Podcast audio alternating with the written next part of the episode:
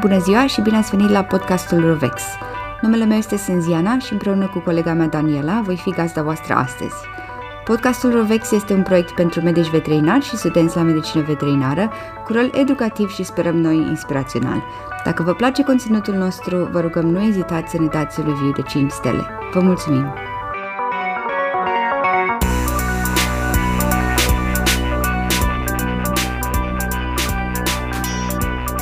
Salut, eu sunt Daniela și împreună cu Sânziana voi prezenta podcastul Rovex.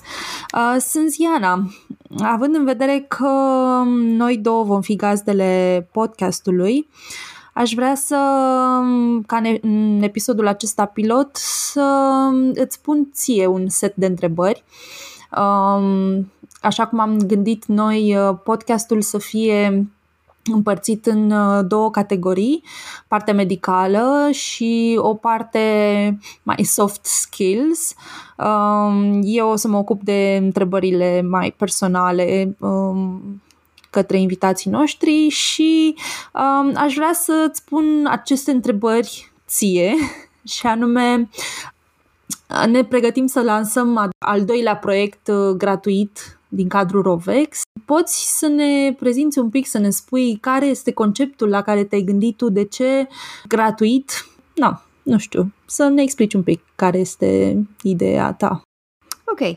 În principiu, cred că totul a pornit de la faptul că am fost oarecum forțați de evenimente. Conferința pe care doream să o plănuim nu s-a mai întâmplat, știe toată lumea de ce, fiecare a fost împins oarecum în mediul online, dar uh, pe urmă am început să privesc treaba asta ca pe o oportunitate și anume um, dezvoltarea asta a conceptului foam. Um, ce înseamnă conceptul foam? E, vine de la Free, um, Free Open Access Medical Education și este din ce în ce mai uh, des văzut în medicina umană. Sunt acum tot felul de conferințe, bloguri, podcasturi, este plin uh, internetul de astfel de resurse.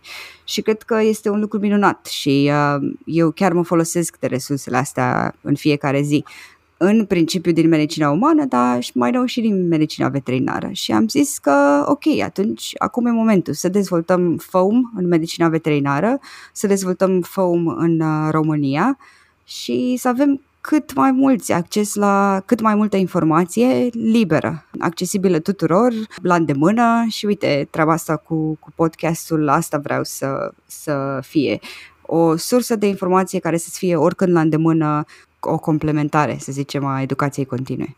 Da, faptul că plătești pentru cursuri, plătești pentru conferințe și um, treaba asta te va ajuta foarte mult. Adică și nu pot să zic că nu, nu am avut parte de așa ceva. Până la urmă um, am făcut un certificat pe urgențe care a fost destul de scump. Dar uite, până și la certificatul respectiv, chiar să-ți povestesc um, o treabă cu privire la accesul la educație liberă. Pentru certificat a fost nevoie să scriu uh, un proiect, câteva rapoarte de caz și un proiect uh, destul de mare, în fine, care să uh, cuprindă un uh, review de literatură. Pentru review de literatură trebuie să citești cam, nu știu, habar n-am, 100 de articole științifice, să zic. Poate am exagerat un pic, dar cam pe acolo. Uh, Problema care a fost? Că eu, ne lucrând în mediul universitar la vremea respectivă, nu aveam acces liber la articole științifice. Și atunci a fost nevoie să, să folosesc un site uh, ilegal care um, se ocupă cu piratarea articolelor științifice uh, și pot să zic cum se numește, se numește SciHub uh, și le recomand cu căldură. Da, este ilegal, dar cuprinde toate, eu știu, valorile mele cu privire la accesul la educație liberă. Mi se pare incredibil că în ziua de astăzi trebuie să plătești ca să citești articole științifice. Da, înțeleg că trebuie să plătești să te duci la o conferință normal, conferința costă, locul costă, speakerii, mâncarea, totul. Ok, asta nu cred că are cum să fie, să fie gratis, cel puțin nu în momentul de față pentru noi.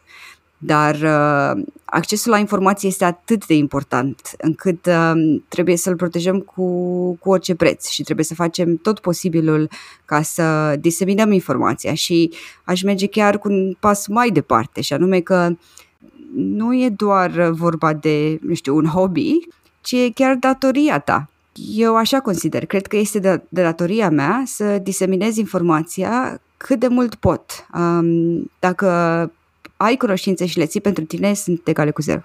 Înțeleg um, că da, este datoria unui medic veterinar să învețe toată viața, că practic asta spui, uh, dar totuși um, drumul pe care l-ai ales tu este un pic mai nevoios și cumva uh, este înzecit mai greu decât uh, cariera unui medic veterinar obișnuit.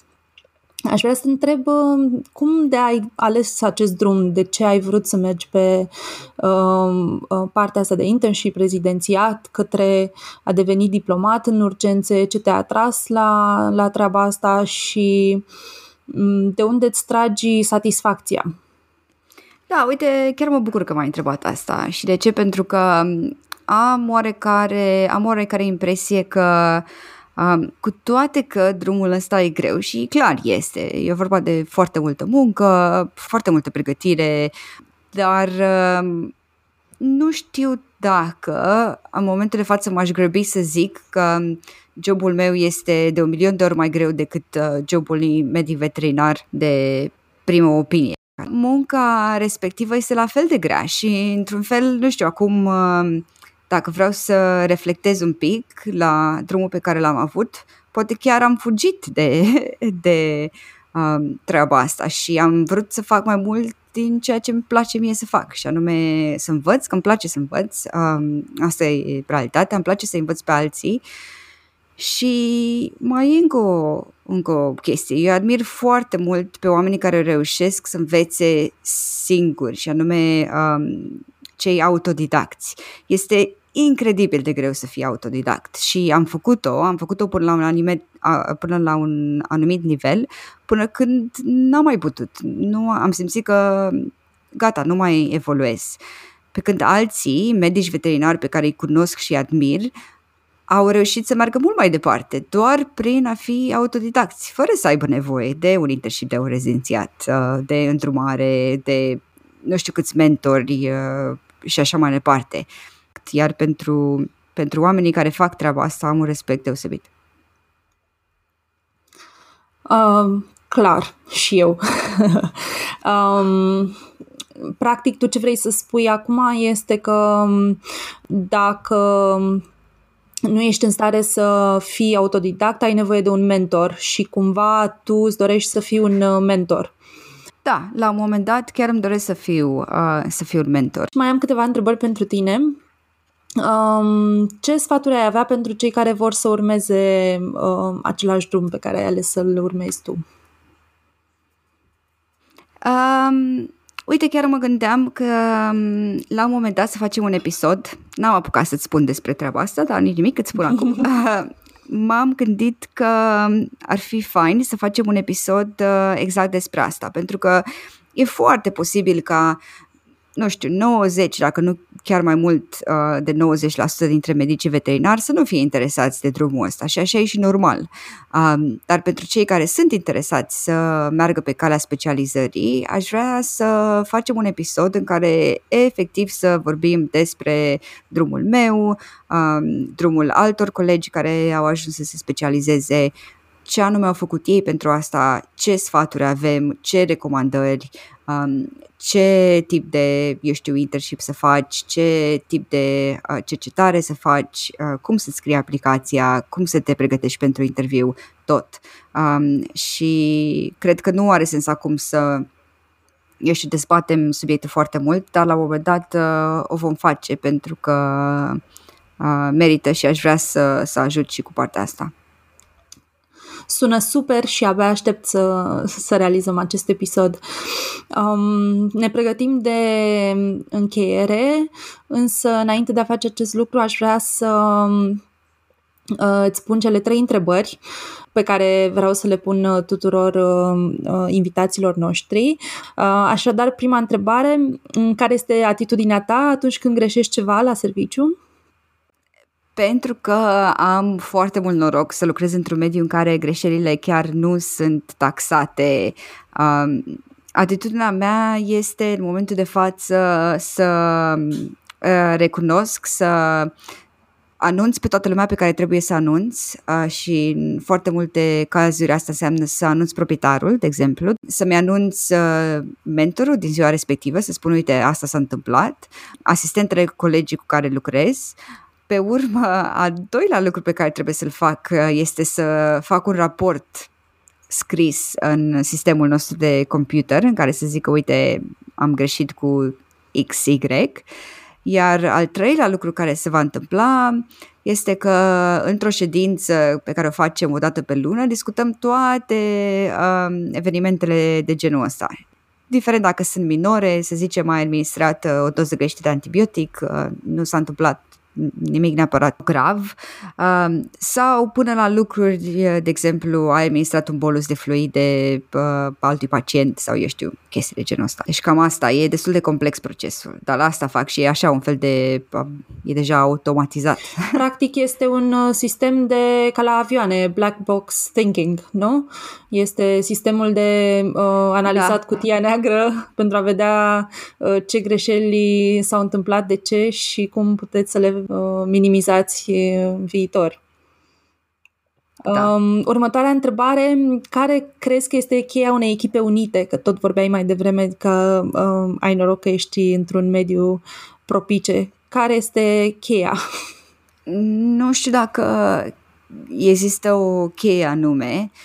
Cred că este foarte important să alegi oamenii cu care lucrezi în primul rând și să fie um, oameni care au spirit de colegialitate. Iar a doua este empatia. Știi momentul ăla în care să, îți vine să-i spui colegului um, băi da, nu știu ce a fost în capul tău. um, cred că e important să te oprești și să zici, să, să zici, uite, povestește-mi un pic despre evenimentul respectiv, cam nu știu, cum te-ai gândit tu, cum s-au desfășurat lucrurile și atunci o să afli, de fapt, chestii care nu ți-au trecut prin cap. Și asta cred că este foarte important, să te oprești și să, să nu acționezi la cald și să ai empatie. Adică, în principiu, să asculți, în primul rând. Uh, bun, și ultima întrebare și promit că închei.